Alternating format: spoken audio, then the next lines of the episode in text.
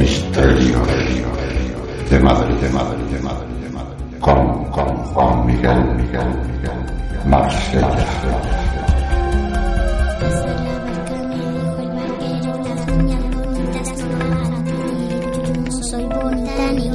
ser arriba la barca de Santa.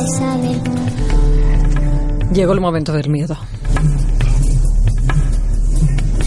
La barca me dijo el barquero, las niñas bonitas no pagan dinero. Yo no soy bonita ni yo quiero ser arriba la barca de Santa Isabel. Juan Miguel Marsella, buenas tardes.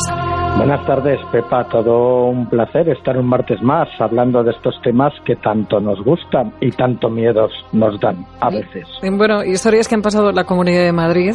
Como saben, Juan Miguel Marsella es presidente de la Asociación de Amigos del Misterio y la Parapsicología y autor de 50 lugares embrujados de Madrid, 50 lugares mágicos de la Sierra Madrileña. Y suma y sigue porque la semana pasada veía a la luz el nuevo trabajo de Juan Miguel Marsella, El expediente Vallecas. Es un libro que está basado en las experiencias vividas por Marianela Gutiérrez Lázaro sobre uno de los casos más conocidos e impactantes de poltergeist ocurridos en España y que aquí dimos cuenta que es el, expediente Vallecas. Juan Miguel, eh, eh, esto se ha conocido también internacionalmente a raíz de la película Verónica. De una forma resumida podríamos contar, dar las cuatro claves de qué es lo que sucedió. Pues sí, efectivamente. Mira, en marzo del año eh, 1991, en el Colegio Aragón, eh, unos jóvenes realizaron una sesión de Ouija en la sala de pretecnología. Eh, empezaron a ocurrir una serie de fenomenología en el momento de la sesión. Eh, entre- hubo una serie de problemas con profesores. Entró una profesora, rompió la tabla. Y bueno, yo creo que lo mejor es que lo escuchéis eh, antes de empezar eh, lo que empezó a ocurrir de fenómenos eh, alrededor, no solamente en el cuarto donde se estaba celebrando la Ouija, sino alrededor de la misma. Yo creo que lo mejor es empezar contando una experiencia de Marianela en esa grabación. subí las escaleras porque había como 14 escaleras, escaleras para llegar al otro pabellón y a la bajada no iba con la profesora y otro niño más y la bajada me subieron para arriba y me lanzaron la verdad que no me hice nada 14 escaleras que yo no me caí a mí me empujaron me levantaron y me empujaron Porque en esa Ouija, ¿quién estaba? Eh, pues mira, en esa Ouija estaba la hermana de Marianela, Estefanía Gutiérrez Lázaro, eh, que ha sido pues el- la protagonista de esta historia, eh, y había otros tres jóvenes más. Marianela estaba en la puerta vigilando por si venía algún profesor. Y, y bueno, eh, lo que empezó a ocurrir, empezaron a escucharse sonidos desde fuera, empezaron a intentar abrir la puerta y demás. Y, bueno, eh, lo que empezó a pasar desde entonces pues, pues ahora lo contamos. Si te parece bien, escuchamos el audio de ese momento de la Ouija y ya os sigo explicando. a ver que no se abría la puerta y que me empujaban se abría la puerta y que oía escuchaba muchísimo ruido llamó a, a otro profesor y al director subieron para arriba y intentaron abrir la puerta y la puerta no estaba como encajada y venga a, la puerta hasta la puerta y que escuchaba muchísimo ruido pues en, en un empujón que dieron a la puerta se abrió pues estaba todo tirado todo desordenado pues en eso que llegó la profesora cogió la tabla y la rompió. En ese momento explotó el vaso y el humo blanco que tenía el vaso fue a mi hermano. Y directamente se lo, se lo tragó por la boca y por la nariz. Bueno, pues Pepa, a raíz de esa experiencia que acaba de contarnos Marianela, pues bueno, pues a- la llevaron al médico después de este ataque, la relajaron, estuvo eh, pues comportándose normalmente sin tener ningún tipo de problema y aproximadamente a los cuatro o cinco meses de esta de esta sesión pues comenzaron a, a, vivir una serie de experiencias eh, realmente extrañas. Estamos hablando que le daban una serie de, de ataques, parecía que, perdía la noción del tiempo, en algunos momentos se quedaba como lo que podría ser algún tipo de, de epilepsia estática, pero en realidad eh, le hicieron todo tipo de pruebas eh, neurológicas en Gregorio Marañón y en distintos hospitales y nunca lo localizaron nada. Eh, hasta que pasó lo que, si queréis, lo escuchamos de la propia voz de Marianela.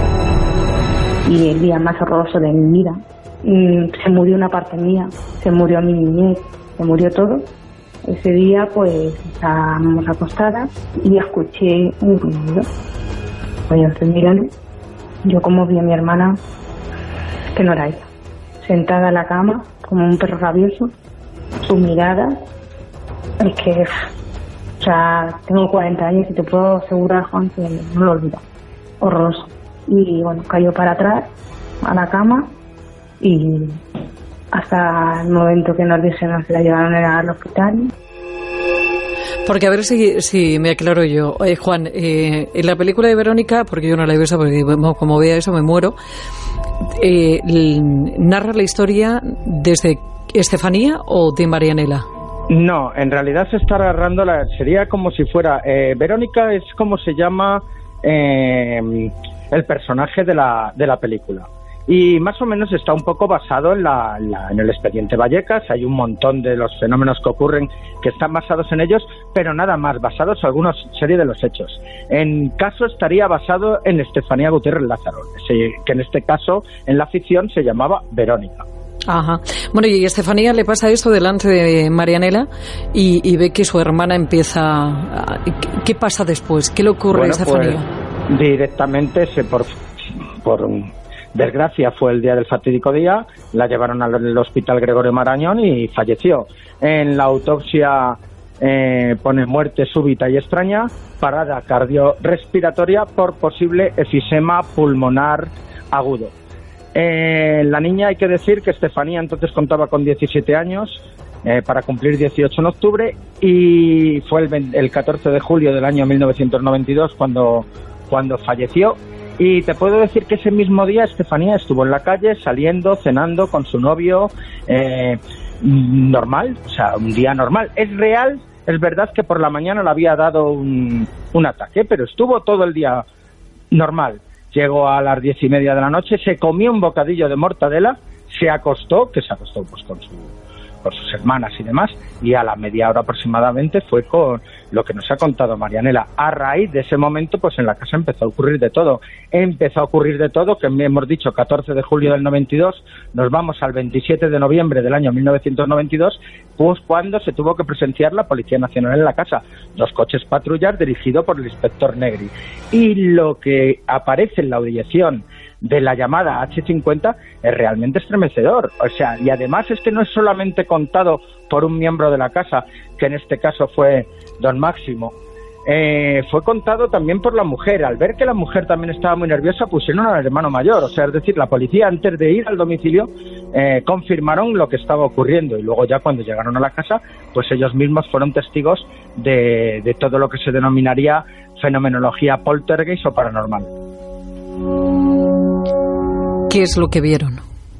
Pues mira, entre las cosas que vieron, parece ser que en una de estaban todos, hay que decir que toda la familia estaba totalmente asustada, estaban todos en el salón de casa, metidos con las colchones, con las mantas, y bueno, cuando llegaron la policía se encontraron pues esta imagen eh, dantesca, ¿no? De toda la familia totalmente acongojada, hasta el perro. Eh, bueno, pues se pusieron a tranquilizarlos, estuvieron viendo y de repente cuando estaban sentados en el salón, eh, don Máximo les dijo que cuando empezaban a suceder sobre todo más fenómenos era cuando se apagaba la luz. Si apagó la luz, estamos hablando que aunque tú apagues la luz, ves perfectamente todo lo que hay alrededor. Y en esos momentos, súbitamente, la puerta de un armario grande, de estos que se abren de abajo para arriba, eh, se abrió eh, sola. Eh, la policía intentó comprobar que no hubiese ningún tipo de resorte ni ningún tipo de truco y no encontraron nada. Y también algo que se ha convertido viral en, los últimos tiempos, que fue pues una famosa golpe que, que se escuchó en la terraza, como, como un golpe eh, metálico o algo por el estilo, un, como si fueran dos cacerolas, lo describía el inspector Negri, golpeando y fueron, salieron a la terraza, estuvieron inspeccionando toda la zona de la casa, hasta por abajo y por arriba, y allí no había nada. Eh, simplemente tuvieron que dar un parte, como que lo que estaba ocurriendo allí era muy extraño y que ellos no, no podían hacer nada. Juan, ¿te parece que la semana que viene continuamos con este expediente Vallecas, este nuevo trabajo tuyo, este libro, en el que además también, bueno, hay otra parte de investigación de qué, qué sucedió en esos días posteriores y cuál es la explicación que se le ha dado a este tipo de fenomenología. ¿Cómo se dice? Fenomenología. Exactamente. ¿Te parece bien? Me parece perfecto. Muchas gracias, Pepa. Hasta la semana que viene, amigo. Hasta la semana que viene.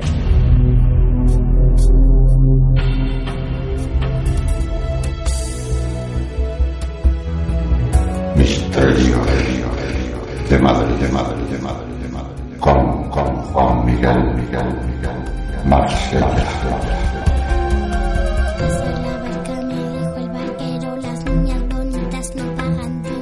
El soy bonita ni lo quiero ser. Arriba la barca de Santa Isabel.